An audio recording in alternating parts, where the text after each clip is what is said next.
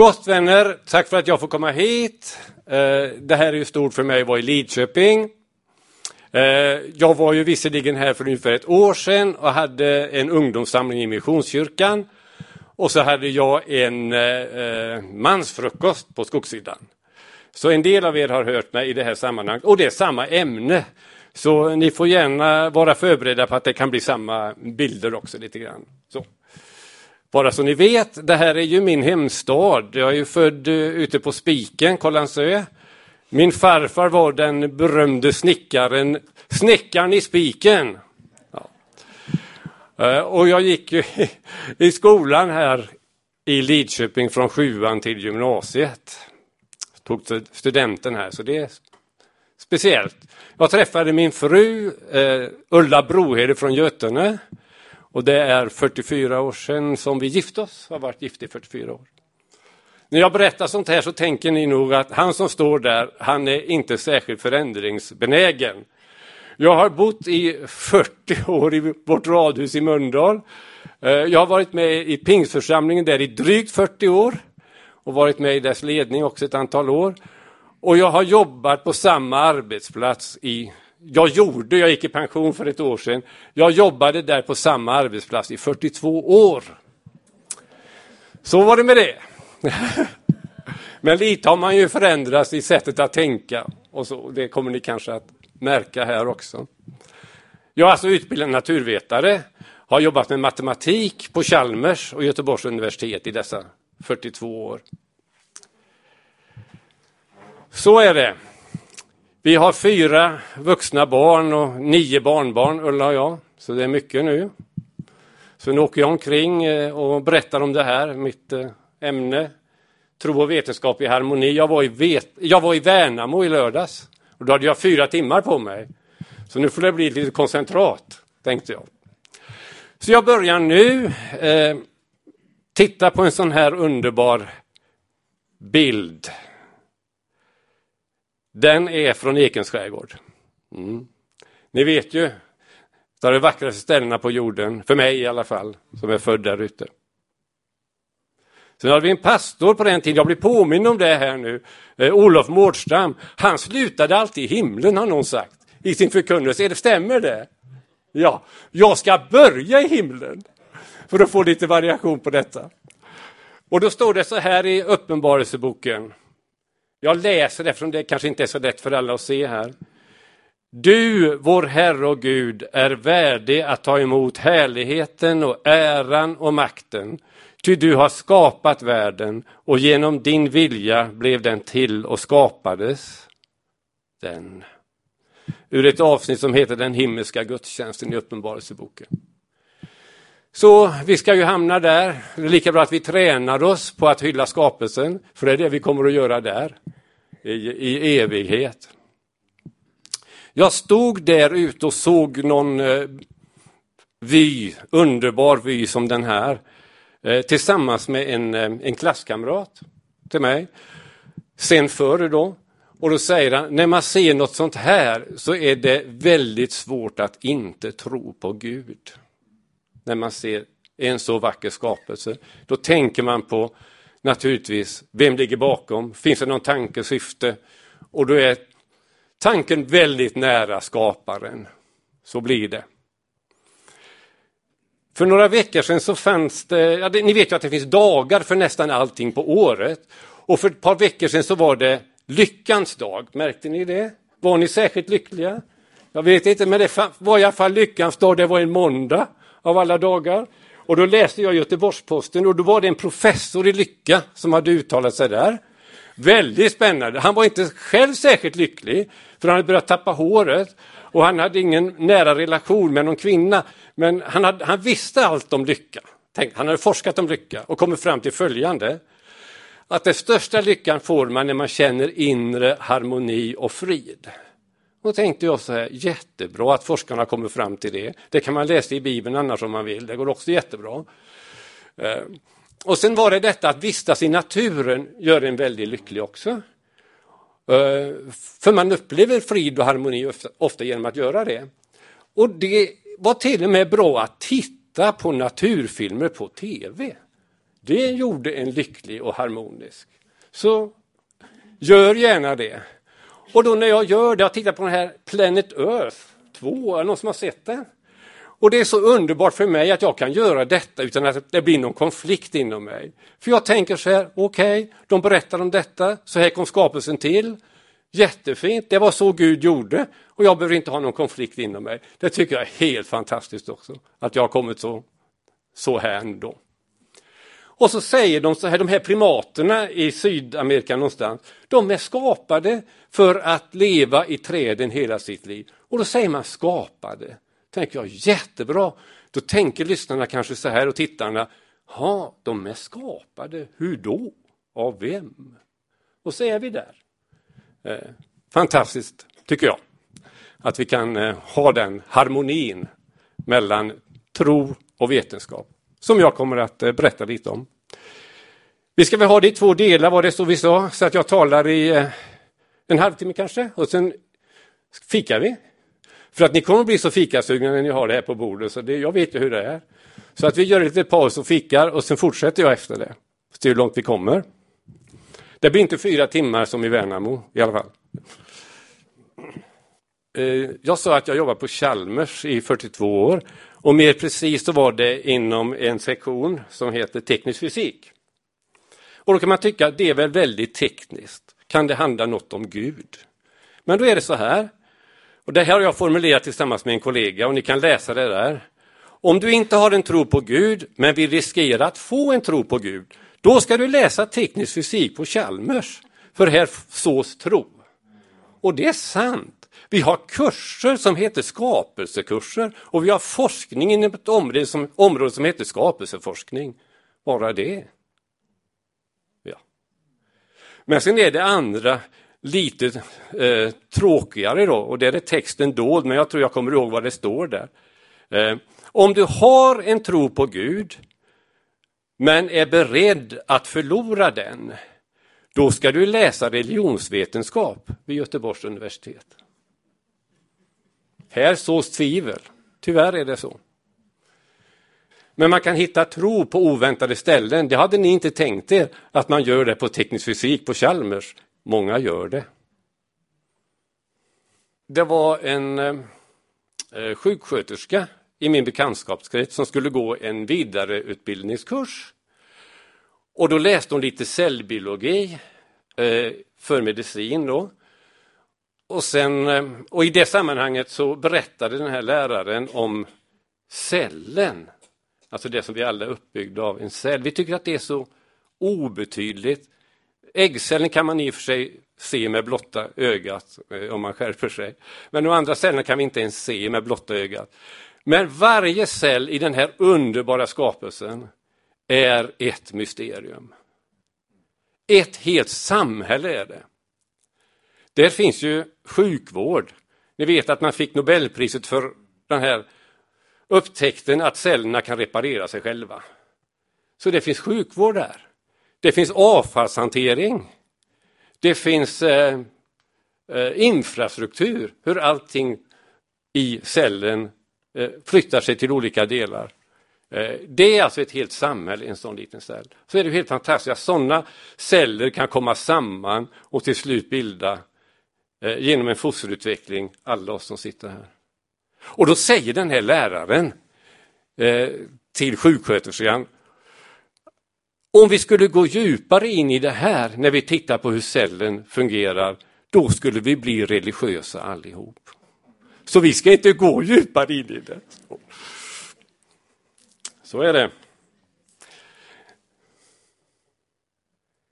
Den här, någon liknande skylt fanns här nere vid entrén. Så då vet ni ju, som i alla fall till denna kyrkan, att det här är en, ska jag säga, reklam för Alpha kanske. Alpha-kurs, en grundkurs i kristen tro. Och när jag har tagit det här så sitter det högt upp på fasaden på våran pingstkyrka i Mundal. Också för att eh, inspirera till Alpha. Och det är flera som har kommit till Alpha genom den här. Ö, finns Gud då? Ha, då? Då kan jag fråga er. Har det hänt här nere att någon har kryssat i? Nej. Men i Mölndal finns lustigkurra, ska jag säga er. Så vi satte den ganska högt upp. Men tror ni inte att några eller åtminstone en då, har grejat med stegar och allting som för att komma upp där och kryssa i. Nej, förstås. Seriöst eller bara för att skoja med Pingstkyrkan? Jag vet inte, men nej blev det i alla fall. Så vi fick upp och måla i där. Då tänker jag så här.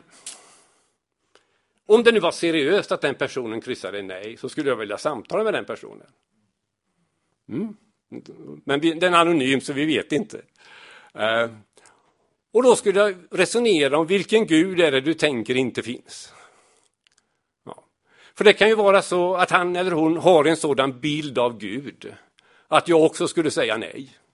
Han finns inte, inte den guden. Och så kunde vi ha samtal om vem Gud egentligen är och vilka egenskaper Gud har. För en del kan ha en sån hård bild av Gud. Så jag skulle också kunna säga då, nej, den finns inte. Och så är det med den här mannen som har en märklig mission. Han heter Richard Dawkins och han är evolutionsbiolog. Så han har ju studerat cellen, men han har inte eh, fascinerats på det sättet som att eh, blivit religiös av det. Utan snarare har han en annan eh, mission som ni ser. Han vill gå ut i hela världen och göra alla folk till ateister. Han anspelar på missionsuppdraget eh, bara för att göra sig eh, lite speciell. Då, att han, som, han gör detta för att inte människor ska komma till tro utan tvärtom. Men det intressanta är ju vad som står där uppe. Det finns troligen ingen Gud. Så sluta med att bekymra dig och njut av livet. Mm. Då har han alltså en sådan gudsbild att om man eh, blir eh, barn till Gud eller får en relation till Gud så blir allting bara tråkigt och eländigt och glädjen är borta. Eh, och har man den gudsbilden då förstår jag att man vill kanske få alla människor att inte tro. Men detta stämmer inte, så man skulle vilja samtala med Richard Dawkins också.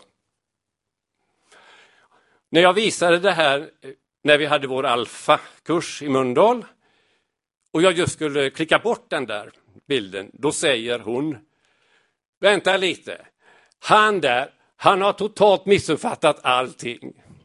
Det är precis tvärtom ska jag säga. Det var ungefär vad jag hade sagt, men hon tyckte jag skulle säga det en gång till. För hon hade blivit frälst genom Alpha-kursen och gick nu egentligen fortsättning som vi kallar för beta. Och då sa hon så här, innan var ju livet besvärligt. Eh, olycklig var jag. Men när jag mötte Gud, då ändrades det. Då kom glädjen. Eh, så det är precis tvärtom som han säger. Det är så. Tänk att vi, vi ska väl föra ut detta budskapet.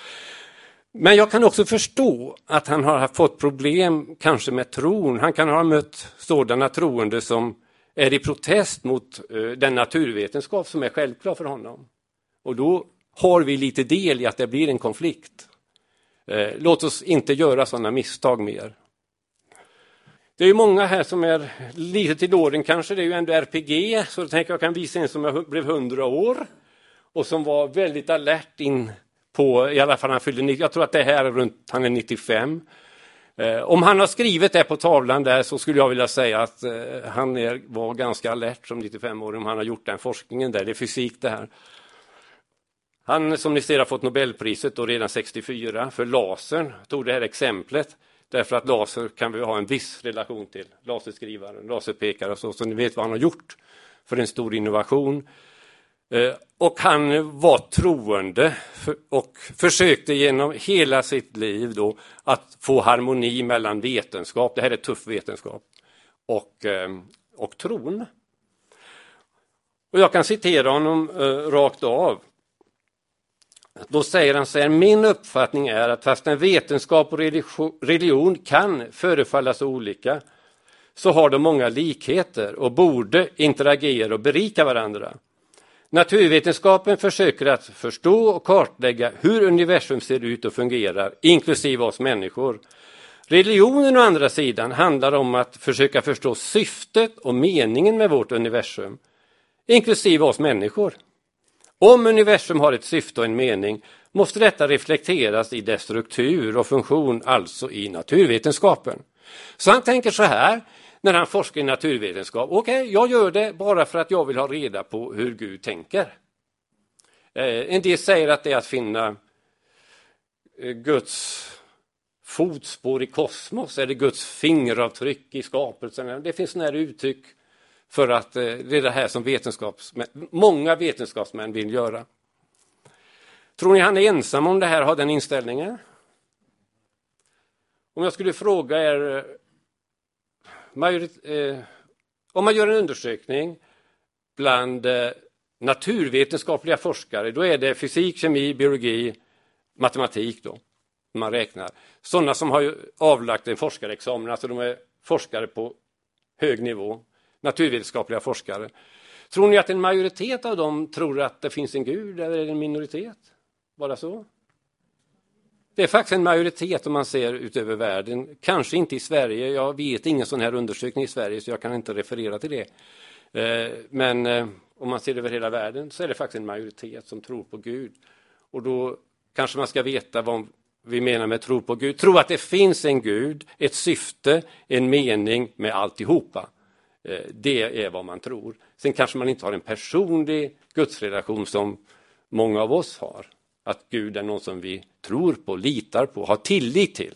Tillit är ett fantastiskt ord som man kan läsa fram och bak och få samma. Tillit älskar jag. Så när jag pratar om att jag tror på Gud och säger att jag har tillit till honom. Trust, ja. Ja, jag vill ta Einstein också, för annars undrar ni vad tänkte han. För man ska ju alltid citera Einstein om man har någonting med vetenskap att göra. Eh, och han, också, han var också troende. Däremot, så, som det står här, jag sa aldrig de, det här skräpet som folk säger. Inte hälften av det eh, är sant. Och då kan man ju undra om det är sant. Men det här som jag skriver nu är sant. Tidigare tänkte jag att om jag fick ställa en fråga till Gud så skulle det vara hur startade universum? För om jag visste det skulle resten vara endast ekvationer. Jag håller med, alltså, för att då är det bara matematik när man vet hur det har startat. Mm. Men när jag blivit äldre är jag mindre intresserad av hur universum startade. Hellre skulle jag vilja veta varför han startade universum. För om jag visste det skulle jag bättre förstå syftet med mitt eget liv. Och den här reflektionen gjorde han ju då när han blev lite äldre. Och vi kanske känner igen det. Jag kan känna igen det. Ju äldre jag blir, ju viktigare att veta varför ser det ut som det gör. Så vetenskapen svarar på frågan när, var, hur. Tron och religionen svarar på frågan men varför? Och de, dessa frågor måste ju hänga ihop. Det är därför jag tycker att det är bra om det är harmoni mellan vetenskap och tro. Då kan vi svara på allt tillsammans. Jag kan ta ett par vetenskapsmän till. När jag hade min S V T-predikan som kanske några har hört och sett, så startade jag med det här. Universums första ljus. För ämnet var Guds levande ord. Man väljer ju inte ämnet när man ska ha en S V T-predikan. Man måste ta det som är i kyrkåret. Och då var det någonting jag tänkte, ja ah, det passar mig ganska bra, jag kan ta det. Guds levande ord. Uh, och de, för mig måste jag ju då börja från scratch. Gud sa var ljus. Det är det första livgivande ordet. Ljuset är förutsättning för allt liv, eller hur? Mm. Och då nämnde jag ju Big Bang då också, som nu, numera vet är starten. Och att han har forskat i detta, den här George Smoot. Och han är troende också. Och han säger då, när jag såg hur det såg ut, precis in, efter det att Gud hade skapat, så var det som att se in i Guds ansikte. Det var hans känsla. För det är ju så märkligt att ju längre ut man tittar i universum, ju längre bak i tiden tittar man. Det är ju fascinerande. Så man kan alltså titta ända in i hur det var vid skapelseögonblicket. Och det är länge sedan. tretton komma sju, tretton komma åtta miljarder år sedan Big Bang. Och han som räknar, en av de första som räknade ut det här då med Hubbles konstant är ju den här mannen som jag tycker är lite intressant också. Han är alltså fysiker, han var samtidigt med Einstein och, och diskuterade med honom. Och de kom ju fram till de här vetenskapliga rönen tillsammans. Eh, ser ni på hans klädsel? Vad tycker ni att det ser ut som? Är han fysiker eller vad är han? Han är också präst. Och det är, är lite episod då för mig, för att jag sa ju aldrig när jag stod och föreläste på Chalmers så mycket om min tro, för det var ju inte det ämnet jag skulle tala om, men alla fattade. Jag behövde inte ha den där prästkragen, alla fattade ändå, och kallade för pastorivar och så bakom min rygg. Inte på ett otrevligt sätt utan med glimten i ögat. Så, de respekterade min tro, för jag problematiserade den inte mot vetenskap, och det är viktigt. Eh, utan de respekterade min tro. Den här mannen är också mycket intressant. Anthony Flew.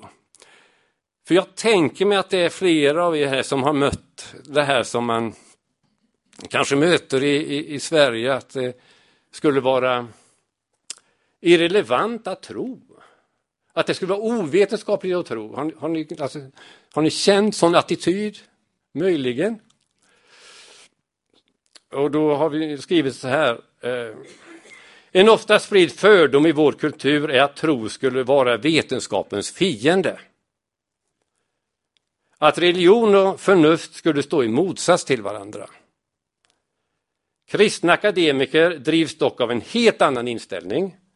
De betraktar vetenskap och forskning som viktiga verktyg som Gud har gett människan för att bättre förstå vår tillvaro. Naturvetenskap är vårt sätt att bildligt talat undersöka Guds fingeravtryck i skapelsen. Om man skulle nämna några som har haft den här andra uppfattningen, att en tro, religion skulle vara osant, irrelevant och tråkigt. Det är ju det ämnet vi har i Alpha, som har varit alfaledare. Det är många som har den uppfattningen, och bland annat humanisterna i Sverige, har ni hört talas om dem? Christer Sturmark. De har haft lite den här uppfattningen. Jag tycker det har ändrat sig på sista tiden. Men det har varit antitro hos humanisterna i Sverige. Och här har vi nu en före detta humanist på, av den kalibern, Anthony Flew. Titta på den boken, jag vet inte om ni kan läsa det, men eh, där står det ateistisk humanism. Det var han som startade den här tanken, eh, humanism kontra mot tro.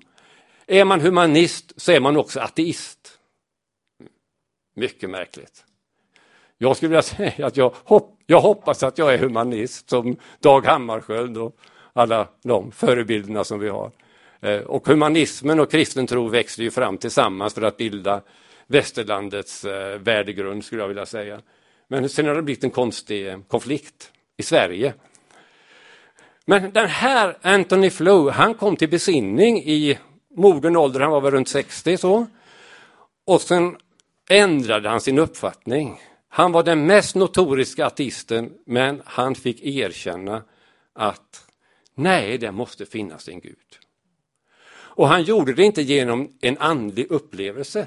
Det kan ju många av oss göra. Vi möter Gud på det sättet. Han gjorde det rent intellektuellt. Det är också en möjlighet. Och han var ju professor i filosofi, så är det någon som kan tänka så är det han. Och så tänkte han några varv till och så sa, nej det kan inte stämma detta med, med att det inte finns en Gud. Och hans argument var ju bland annat det här att allting är så välordnat i naturen, i skapelsen, och det skulle inte kunna vara av en slump att det blir på det här sättet, att vi kan sitta här som så avancerade eh, skapelser som människan. Det är osannolikt. Och sen är det det moraliska argumentet, och det är värt att nämna det med. För då har ni säkert hört att man uttrycker det så här, hur kan det finnas en allsmäktig god Gud om det finns så mycket ondska i världen? Känner ni igen det resonemanget? Det har ni säkert någon tidigare liv grubblat över detta. Och det kallas ju för teodicéproblemet med ett fint namn. Han tänkte ett varv till på detta också. Så kom han fram till så här. Hur kan det överhuvudtaget finnas något gott i världen? Hur kan människor göra gott mot varandra om det inte finns en god kraft? Om det inte finns en Gud? Och för honom kom, blev det då så att det argumentet vägde starkare. Så han fick överge det andra argumentet om att Gud inte finns. Och konstatera att Gud finns. Det var en jobbig väg för honom, för han förlorade alla sina ateistiska vänner och så. Om du går in på Wikipedia och läser nu så står det till och med så här att när han blev lite äldre så blev han ganska dement. Eh, förklarar då ateisterna detta, att han kom till tro. Men läs då boken, och då ska jag vilja se den som kan hitta något som inte är skarpt intellektuellt i den boken. Finns inget spår av demens i den skriften, skulle jag vilja säga. Jag har den boken här på bokbordet om ni vill titta på den. Och jag mötte några unga humanister i ett sammanhang på Chalmers när jag hade föredrag likt det här. Som kom dit för att sätta dit mig.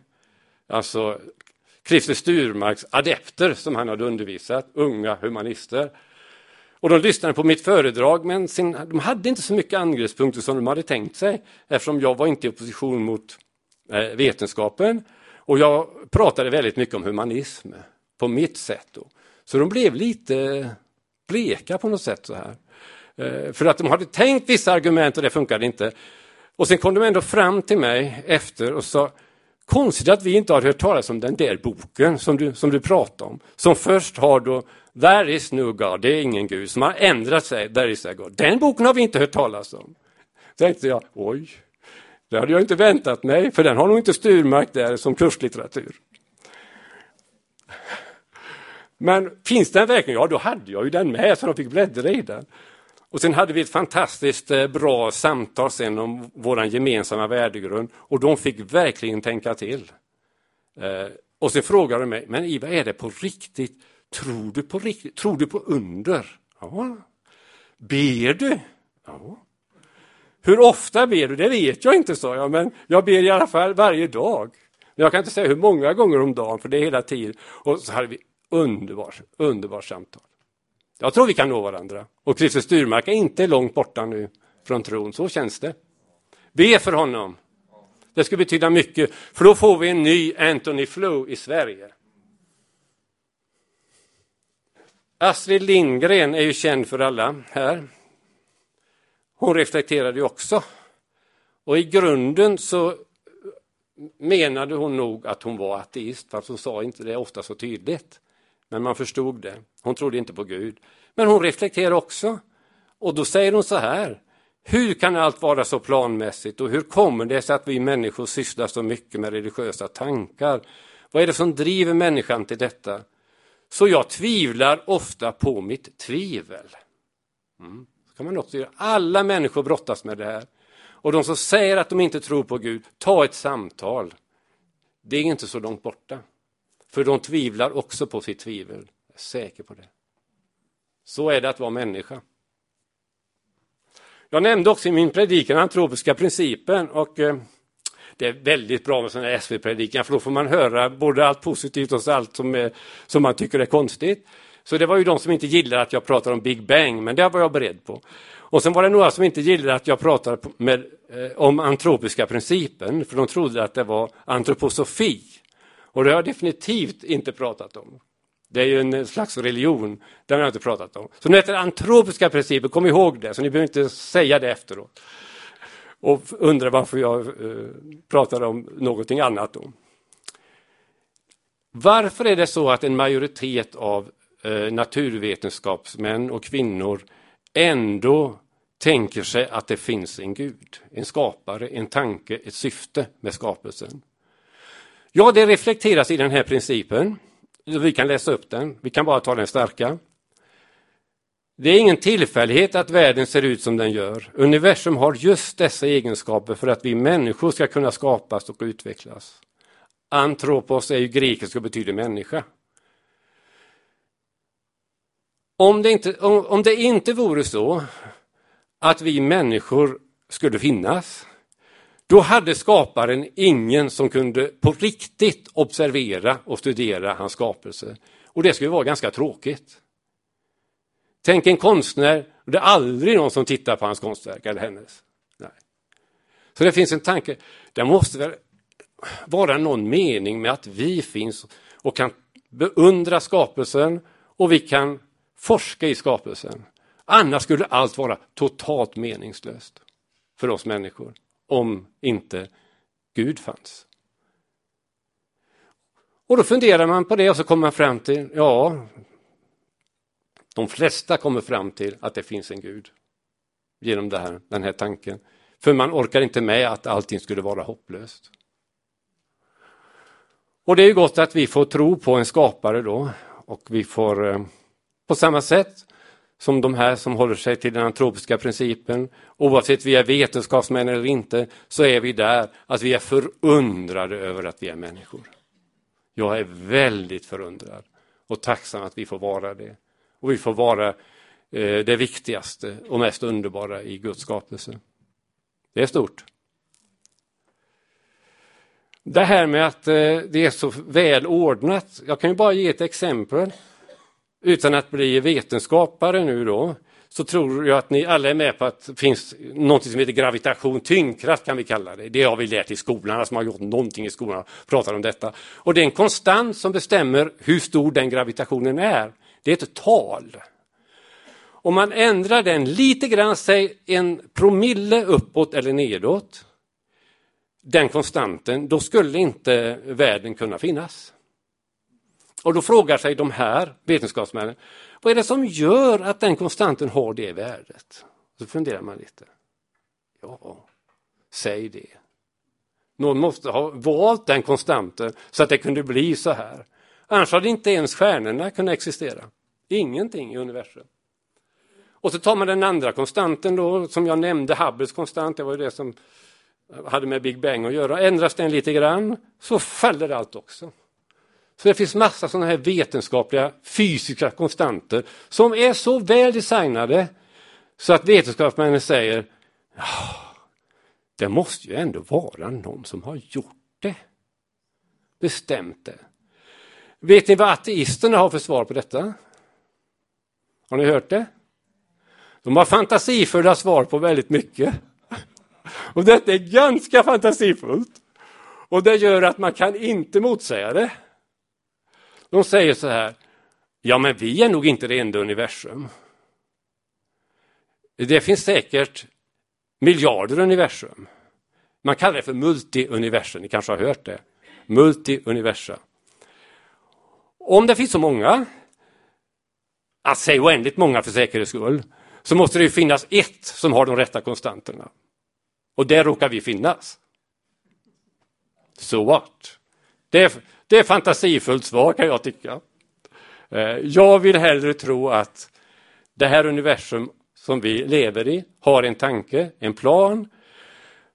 Och det är så finjusterat av den anledningen att någon har tänkt ut att det ska vara så. För att vi ska kunna sitta här och ha ett fint samtal idag. Det är den antropiska principen. Jag läste en bok för ett av mina barnbarn. Och det, om skapelsen. Och det var ingen kristen bok för barn. Utan det var en från ett vanligt profant förlag. Så man beskrev skapelsen utifrån så som vetenskapsmännen beskriver det nu. Med utveckling och allt så. Och jag tänkte, det här kan inte räcka för mitt barnbarn.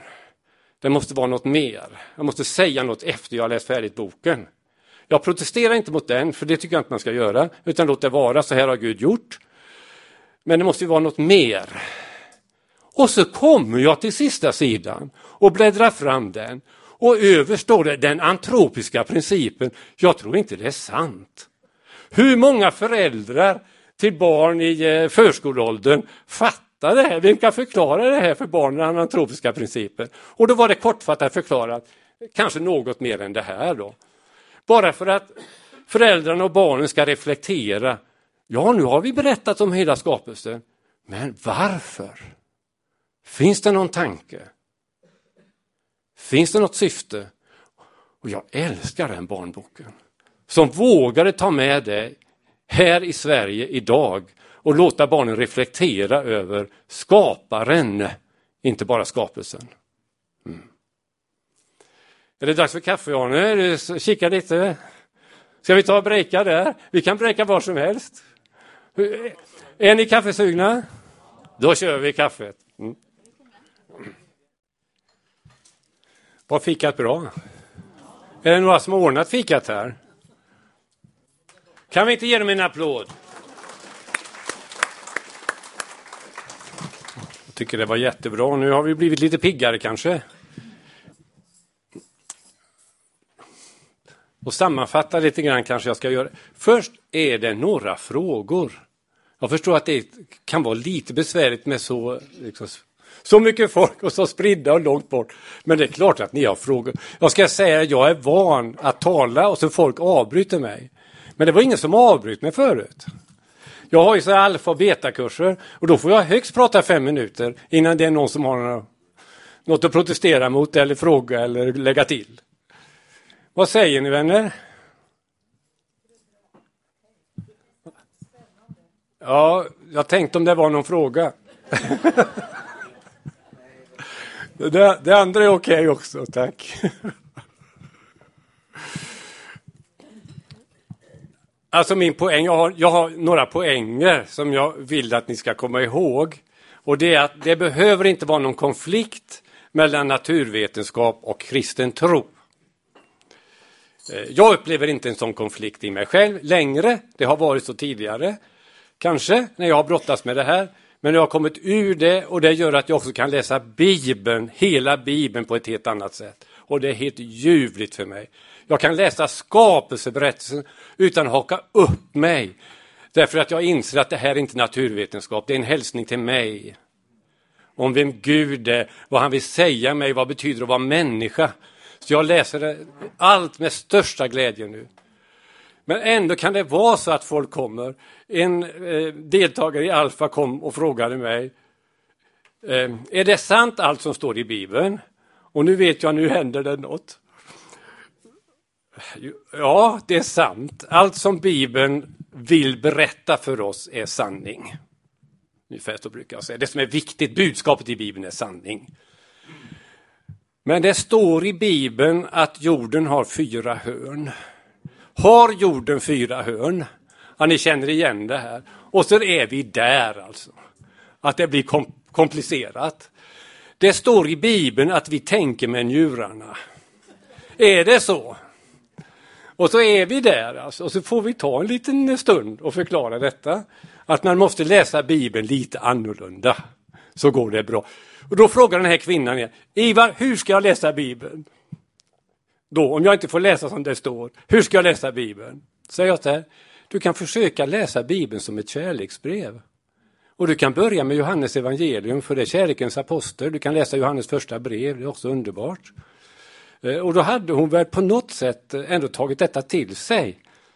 Och sen kom hon till min fru Ulla då. Och säger, Ivar säger att jag ska läsa Bibeln som ett kärleksbrev. Men det går ändå inte så bra. Nej, för då hade hon ändå frågor. Men då var det faktiskt frågor av ett annat slag. Som var jättebra. Som vi kunde svara på. Alltså, varför älskar Gud mig? Den sortens frågor är ju mycket härligare. Än att jag ska svara på varför det står att jorden har fyra hörn. För jag är inte intresserad av att svara på det.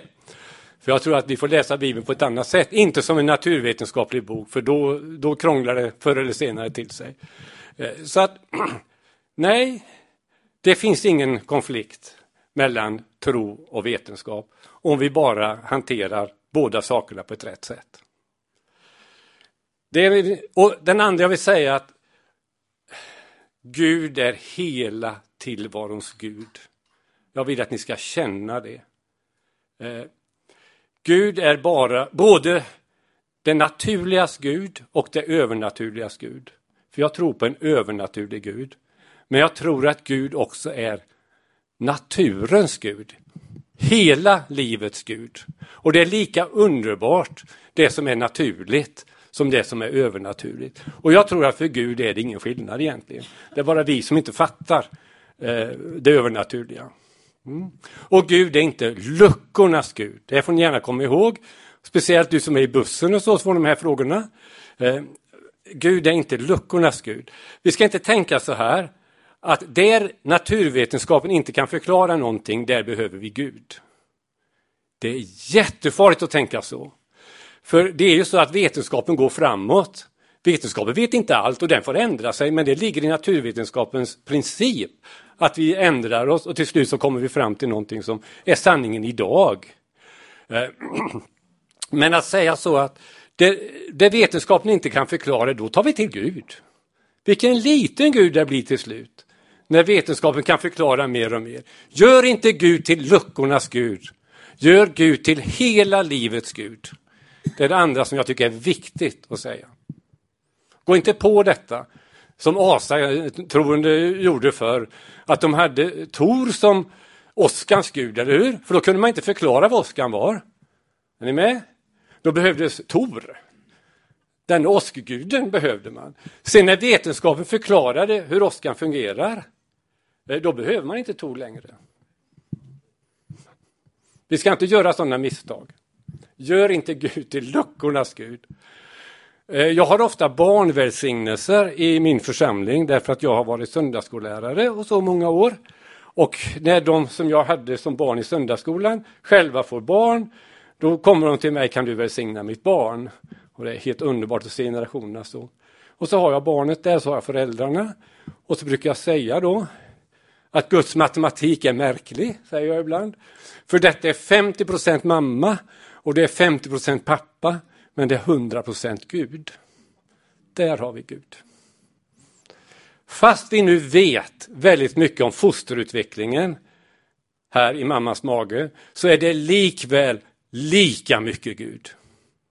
Gud blir inte mindre av att vi vet mer naturvetenskapligt. Tvärtom. Han blir ofta större. Och det finns anledning att imponeras ännu mer när vi vet hur fantastisk skapelsen är. Detta är summan då, som jag vill att ni ska komma ihåg. Men sen har jag ändå lite mer att visa. Om ni, om ni orkar, tjugo minuter till kan vi ta.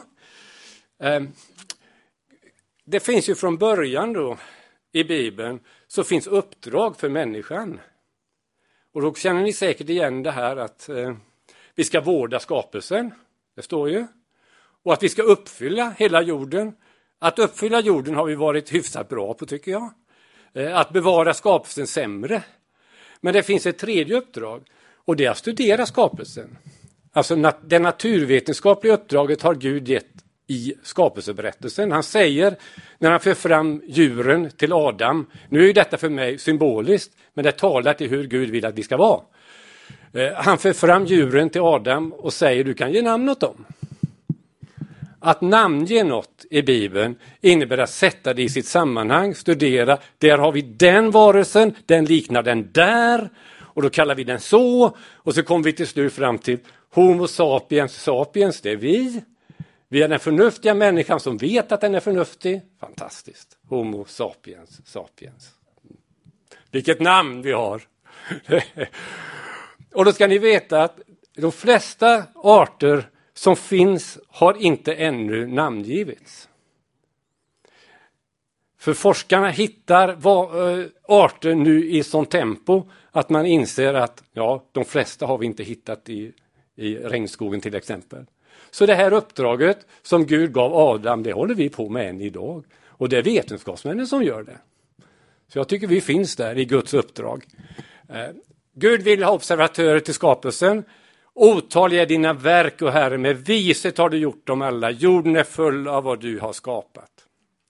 Nu har jag problem med datorn så jag måste läsa där. För det försvann här.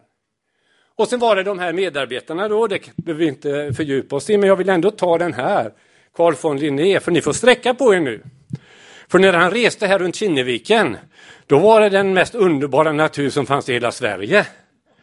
För han skriver så här: han såg vid sin västgötaresa sjuttonhundrafyrtiosex att skaparens manifest tog sig särskilt fina uttryck i bygden kring Kinneviken. Det är ni. Smaka på den. Och sen säger han också: när jag studerar och beundrar skapelsen så är det som att se Gud på ryggen. Mm. Så Marie Curie vet jag inte, som jag kan inte fördjupa mig i det, men Charles Darwin är ju intressant för han trodde på Gud. Det är många som menar att han inte gjorde det, men det har vi bevis på i hans skrifter och brev. Så det är spännande i sig. Men vi ska inte gå in på några detaljer. Men det här med... Jag nämnde ju att jag läste en barnbok om skapelsen för mitt barnbarn Anton. Och jag berättade ju en episod om Anton när jag var på mansfrukosten. Men nu har någon önskat höra den igen. Så jag får väl ta den igen då. Är ni med på det? Mm. Jag gick, Anton var väl då fyra, fem år, och så gick vi på en grusväg. Vi hade varit och badat och så gick vi där. Han, han ni vet, en fem, fyra, fem år, han pratar hela tiden och ställer frågor. De ställer tvåtusen frågor per dag, en fyraåring, det vet vi. Eh, och sen så, då kommer han, och så, och så ser han, han är ju nära mark, så ser han det ligger en larv där. Farfar, vad är det för en larv? Ja, då böjer jag mig ner. Och så tittar jag, han tror att jag kan allt om naturen, naturligtvis, men det är ju inte så. Men jag böjer mig ner för säkerhets skull, säger jag då. Jag vet inte säkert, Anton, men jag tror att det är en fjärilslarv. Då börjar han att tänka, han är ju så intresserad av småkryp. Och så tänker han, ja, den ska bli en fjäril. Farfar, vi måste flytta på den. För här går massa folk. Tänk om de trampar på den, då får den aldrig chansen att bli en fjäril. Så det är klart att vi petar undan den lite och så säger, den kommer nog att klara sig, Anton. Så, väldigt fint. Och så går vi vidare och tänker, jag, jag ska inte låta det vara så här, för nu ska jag passa på att reflektera med Anton då. Och säga så här, Anton, hur tror du Gud tänkte när han skapade den larven? Funderar han lite och säger, farfar, jag vet inte helt säkert, men jag tror att han tänkte att det skulle bli en fjäril.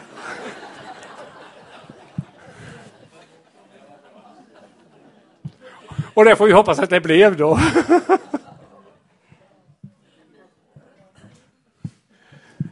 Nej, men alltså det här med harmoni är ju ämnet här då. Då har det ju kanske ändå varit en konflikt eh, genom århundraden. Och jag vill bara ta det här exemplet. Ni känner säkert till det med Galilei och Galilei. Eh, som hävdade att jorden är inte universums centrum. Och det var en hädisk tanke för kyrkan. Jag kan inte säga att detta är så mycket konflikt mellan vetenskap och tro. Men det blev konflikt mellan vetenskap och kyrkan. Den katolska kyrkan. För katolska kyrkan hade hävdat att jorden är universums centrum. Och inte bara det.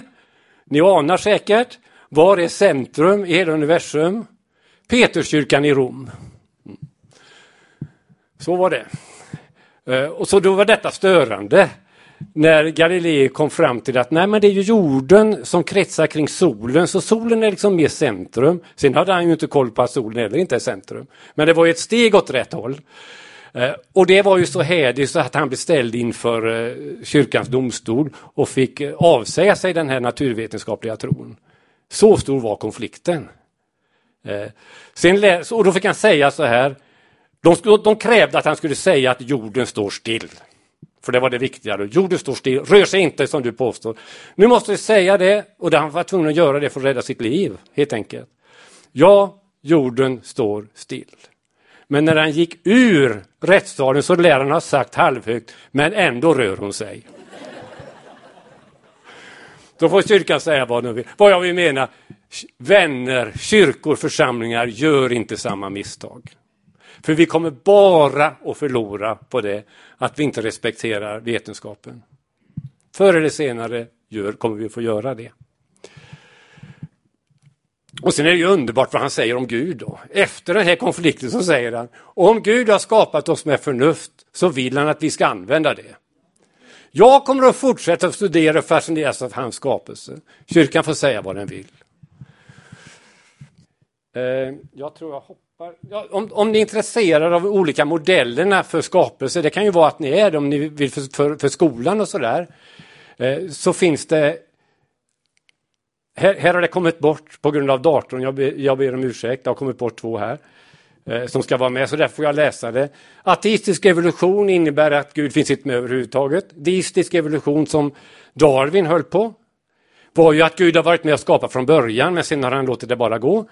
Teistisk evolution är att Gud finns med hela tiden i, och, och, och skapar genom eh, utveckling och evolution då.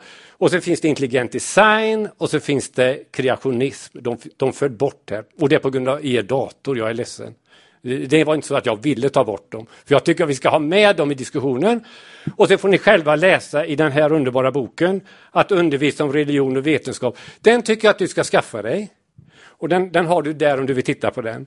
För att den är för, för, för lärare i, i religion framförallt. Och det här bygger helt på grund... Vad säger, läroplanen i religionsvetenskap, så får man undervisa på det här sättet och ge alternativ till den ateistiska evolutionen då. Och säga att det är fullt rimligt att tro på en mening, ett syfte med skapelsen, och så kan man utifrån den här boken då resonera i skolan eller andra som ställer frågor. Jag använder den i alfa beta givetvis också, för det får vi alla sådana här frågor. Det var lite snabbt om det. Och då undrar ni, Hur, tänk, hur tänker han då? Jag? Jo, jag tänker att det är som Francis Collins har kommit fram till.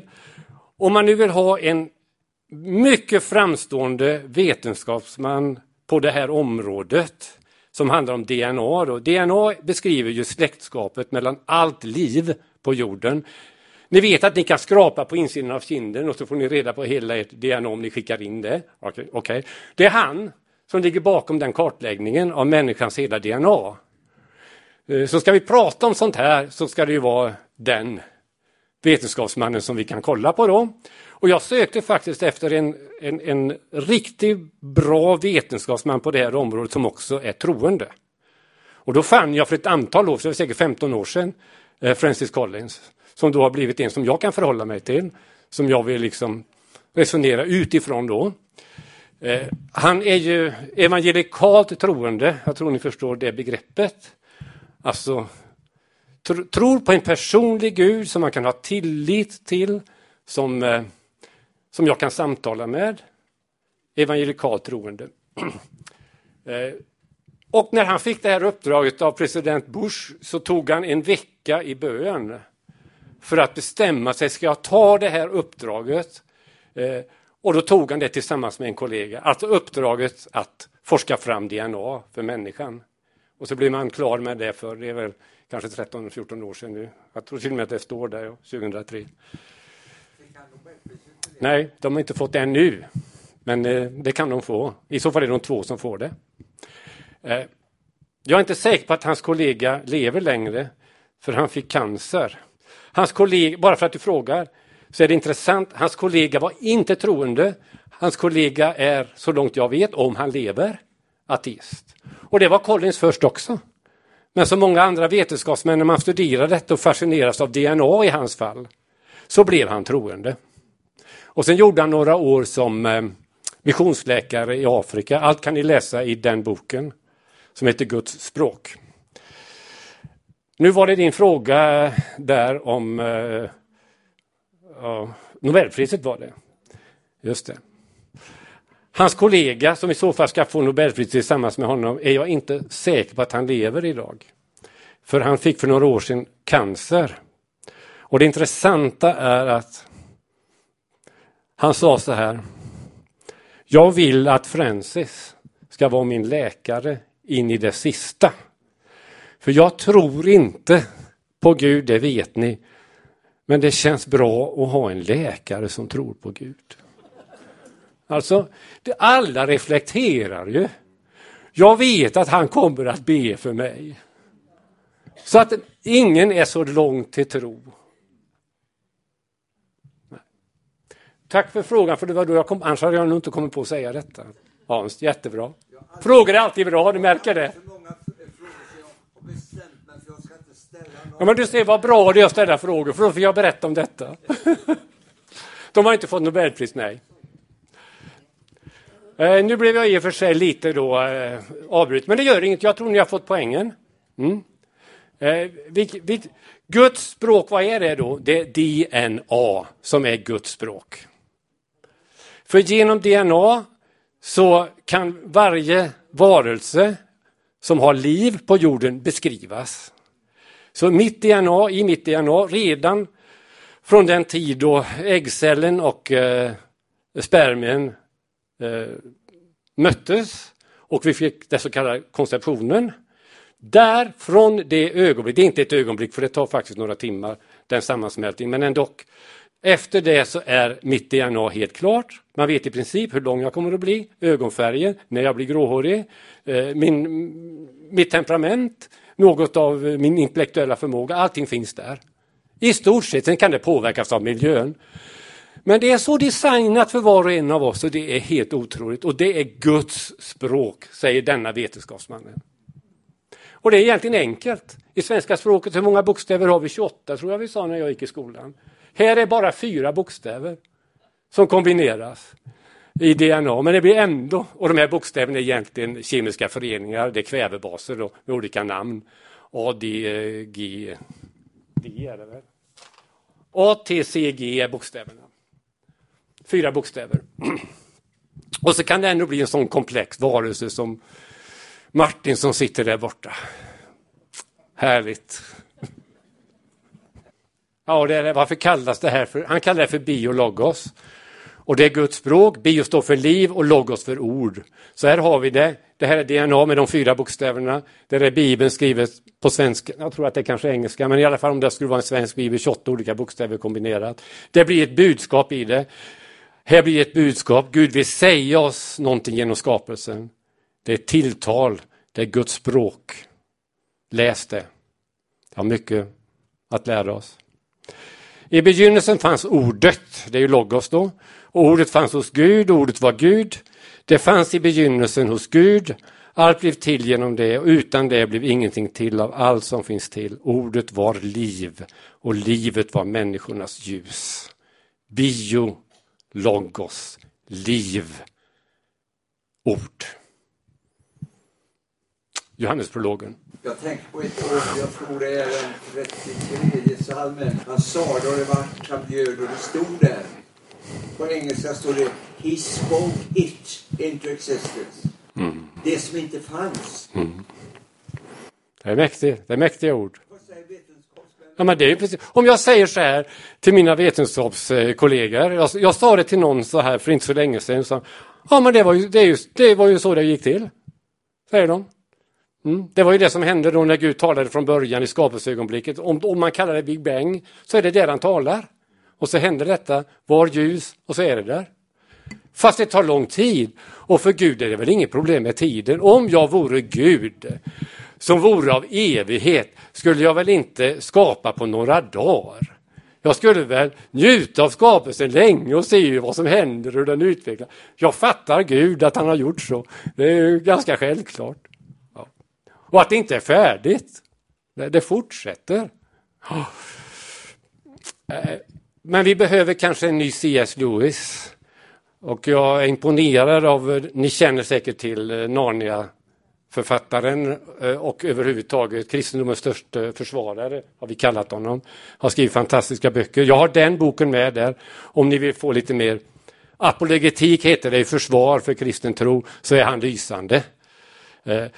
Och han var också ateist men kom till tro genom att han tänkte sig fram till nej men det måste ju finnas någon mening. Och det berättas att han, när han startade en cykeltur så var han ateist. Men när han avslutade den några minuter senare så var han troende. För han hade kommit på det under tiden han cyklade. Att det måste ju vara så. I alla fall. Ja. Men sen, sen sa han också att jag var så ovillig. Jag var den mest ovillige kristne man kan tänka sig. Jag ville egentligen inte detta. Men jag var tvungen att acceptera det. Och så säger han, jag blev inte alls fylld av glädje när jag tog det här insikten. Men den kom många år senare så blev jag hur glad som helst när jag tänkte på Gud. Och då skriver han ju den boken av glädje överfallen. Men det är år emellan. Så kan det vara. Och varför jag har honom det är att han, fast det är ganska länge sedan han levde nu, det började snart närmare, eller hundra år sedan kan vi säga, runt det. Så hade han inga problem med vetenskapen, han var ju vetenskapsman själv, litteraturvetare var han. Men även naturvetare pratade han ju med hela tiden. Så han hade ingen problem med till exempel evolution och så, han trodde på det fullt ut. Dessutom är han ju teolog. Så vad jag efterfrågar idag, det är en modern C S. Lewis. Den katolska kyrkan gjorde ju misstag, det berättar jag om. Men de har försökt att rätta till det. Så nu har de en anställd avdelning naturvetare i Vatikanen. För att de inte ska göra samma misstag igen. Det är bra. För då får vi te- någon, någon teologi och så får vi naturvetenskap inom samma byggnad. Och då kommer det nog att hända någonting. Men vi behöver det inom det evangelikala också, inte bara det katolska. Så vi skulle behöva en ny C S. Lewis. Som lär oss att eh, läsa Bibeln också. Så att, det, så att det funkar. Vi behöver nya skapelseberättelser. Och då vill jag inte att de gamla ska vara borta. För när någon frågar varför står det så i Bibeln. Hur läser du Bibeln, frågar de mig. Säger jag. Ja, jag läser det inte som naturvetenskap och inte som historia fullt ut. Eh, mycket som står det stämmer ju. Men sen finns det luckor då. Som inte stämmer naturvetenskap. Du måste läsa det som ett kärleksbrev. Jag kör med den varianten. Eh, det är det bästa. Eh, och ja. Sen måste man ändå kunna svara på såna här frågor om synden. När kom synden in? Mm. Och när kom döden in? Ja. Då är det inte så enkelt att läsa skapelseberättelsen och få fram detta. Så vi behöver inte ta bort de skapelseberättelserna som finns. Men vi måste ha komplement som gör att vi kan förstå det hela utifrån den kunskap vi har idag. Förstå Gud utifrån den kunskap vi har idag. Det här är en stor utmaning. Dessa berättelser i början av Bibeln skrevs ju för så länge sedan. Ingen kan begära att man skulle skriva om dinosaurierna som ingen hade sett. Utan det har ju vetenskapsmän kommit fram till sen. Man kan heller inte skriva om alla dessa arter som ingen har sett än. Utan man måste bygga på den kunskap man har då. Nu har vi mycket större vetenskaplig, naturvetenskaplig kunskap. Det skulle vara fantastiskt att skriva en ny skapelseberättelse. Inte med den digniteten så att vi säger att det här är Guds ord. Men ändå. Ehm.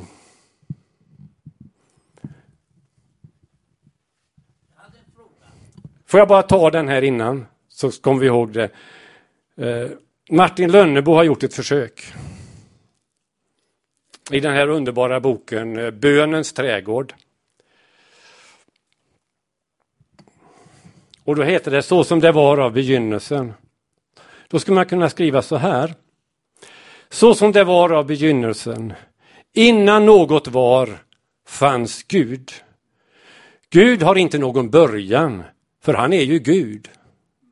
Den stora explosionen skapar i ett ögonblick alla kända grundämnen. Den slungar ut materien mot oändlig rymd och utvidgning. Likt en skimrande såpbubbla. Universums historia är Guds skapelses historia. Det som var av begynnelsen.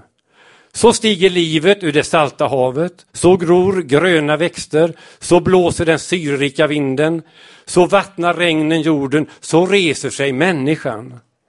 Så bygger hon ett altare, så lyfter hon sina händer mot sin skapare och säger, ära vare Gud, så som det var av begynnelsen. Så går hon till ro för nattens vila. Hon är inte längre ensam i universum, hon är inte betydelselös, hon har sagt ära. Genom vårt universum andas livets ande, hopp och kraft från evighet till evighet. Och så den här Romarbrevet elva. Vilket djup av rikedom, vishet och kunskap hos Gud. Aldrig kan någon utforska hans beslut eller spåra hans vägar. Ty av honom och genom honom och till honom är allting. Hans är härligheten i evighet. Amen. Så skulle vi kunna skriva idag. Och det väldigt mycket känsla, väldigt mycket tro på Gud i det, men det är ändå vetenskap. En fråga. Vad är det som gör att livet finns i cellen? Ja, det är ju alla de funktionerna i cellen som jag talade om lite innan. Alltså om det här fungerar, att det finns reparation av de delar som eh, behöver repareras. Alltså det finns sjukvård i cellen, det finns energiförsörjning. Så att de här delarna får kraft på något sätt. Och sen finns det då infrastruktur. Man rör sig mellan de olika fenomenen. Så. Om detta slutar i cellen, då är den död. Mm. Så det finns någonting av kraft, energi i detta. Och det kan vi väl säga, det är Gud. Mm. Mm. Jag vet inte om det var svar på frågan. Mm. Förundran är någonting som vi människor ska hålla på med. Det tycker jag, det är så underbart. Det finns så mycket att vara förundrad över. Men när dessa funktioner har upphört? Det är en död cell som du säger, det är klart att den kan vara. Den, den, kan, den, den kan ha sina delar, men den fungerar inte, det är ingen funktion i den. Så det är en död cell. Mera frågor? Jag har mer att säga. Jag höll på i fyra timmar nästan i, i Värnamo. Jag har underbara bilder kvar. Men kanske vi har någon text ändå. Jag, jag gillar ju Bibeln. Så vi kanske har någonting. Så jag ser vad ni säger. Det var den jag hade nu, ja. Precis. Ja, den här får jag nästan ta. Och det får, det får bli avslutning om ni inte orkar mer. Han har gjort världen med sin kraft. Grundat jorden med sin visdom och med sin klokhet spänt upp himlen. Det här har jag tagit från Svenska kyrkans stora bok om kristen tro. Och ni ser vad det är. Det är jorden sedd från månens yta. Till vänster. Och till höger är det en äggcell som landar på livmoderns yta. Och jag tycker det är fantastiskt att se det stora då och det lilla. Så på samma sätt. Liksom. Man ser tanken, symmetrin i detta, skaparen. Åh, vad fantastiskt. I det stora och i det lilla. Samma skapar han. Jag hade den här också på Alpha. Och det är så bra för då finns det några som kan mer än jag. Och då så in, precis när jag ska ta bort den här. Så jag, ta tillbaka den. Jag har något att säga om den till höger där. Och då var det en sjuksköterska. Uh, och så här, Ivar, ser du något speciellt med den äggcellen? Nej, sa jag. Jag är inte expert på det här. Ser ni det? Ja, ja. Det var den här liknelsen då. Men om man tittar på den som en äggcell så säger hon, jag ser att den är befruktad. För det har börjat hända något på ytan. Det såg ni också där borta. Fint. Jättebra. Så då fick jag ett litet tillägg där. Nu ska jag sluta med en anekdot till, eller en berättelse. På den här. Ni vet att det finns ett antal människor som har sett jorden på det sättet. Det är några som har stått på månens yta. Jag tycker det är så fantastiskt att se jorden där. Planeten som vi ska vara rädda om in i skapelsetanken. Ska vi bevara den? Det är inga gränser där man ser. Det ska inte finnas några gränser mellan folk heller. Tänk om det skulle vara så som det ser ut. Så måste jag berätta om en av astronaut- astronauterna som har gått på månen. Och jag tror att det är han som var nummer två på månen. Kommer ni ihåg vem det var? Buzz Aldrin. Helt riktigt. Bra kunskap vi har här i samlingen. Han var, han, jag undrar om han inte lever rent av fortfarande. Jag tror nästan det. Ja, det var en annan. Ja, ja det är han. Men låt det vara, det är inte viktigt. Han var eller är troende. Denne Buzz Aldrins. Och han har till och med rest omkring i Europa också, och i U S A förstås, i församlingar och berättat om månresan. Det är lugnt. Det är nog signalen att jag ska sluta. Min tid är ute. Då ska jag bara ta den här finalen. Buzz Aldrins. Han var i Israel på en resa. Och han gick på platser där Jesus en gång gick. Och så sa han till det sällskapet av turister då. Och han var väldigt gripen när han sa det. Ni vet alla att jag har gått på månen. Det är inte så märkvärdigt att jag har gått på månen. Det finns något mycket mer märkvärdigt och mer fantastiskt. Och det är faktiskt att Gud har gått på jorden. Där slutar vi.